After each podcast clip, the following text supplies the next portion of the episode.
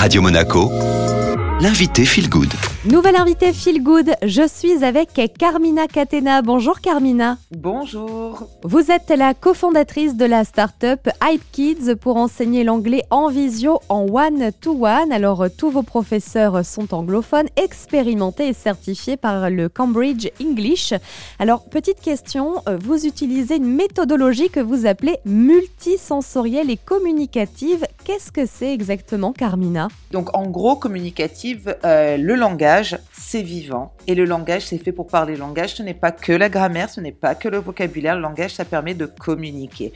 Donc, ce qu'on fait avec les enfants, c'est qu'on leur apprend à avoir confiance en eux. On va mettre l'enfant au milieu de l'apprentissage et vraiment faire en sorte qu'ils aient confiance en eux. Ça, c'est la première chose.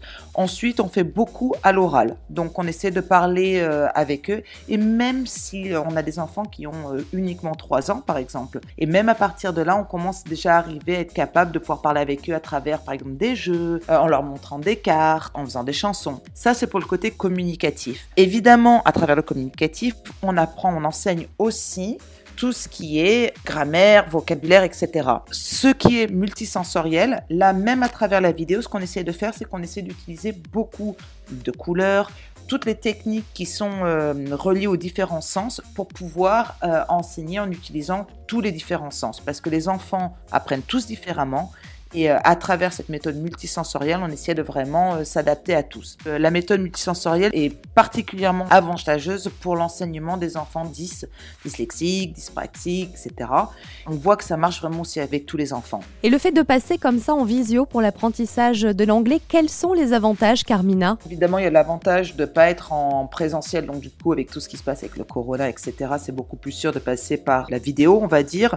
Ce qui est bien, c'est que les enfants ont une, on va dire, une attitude positive vis-à-vis de l'écran. Donc c'est pas euh, l'écran pour s'amuser, mais c'est l'écran aussi pour s'amuser et pour apprendre. Et enfin, la troisième chose qui est bien aussi, c'est que ça nous permet, nous, d'enregistrer les cours et on envoie ces enregistrements aux parents. Et donc, l'enfant peut se voir, peut, quand il se voit, prendre confiance en lui parce qu'il voit qu'il avance bien. Ça permet aussi aux parents de voir ce qu'ont fait les enfants et euh, ça leur permet aussi de réviser.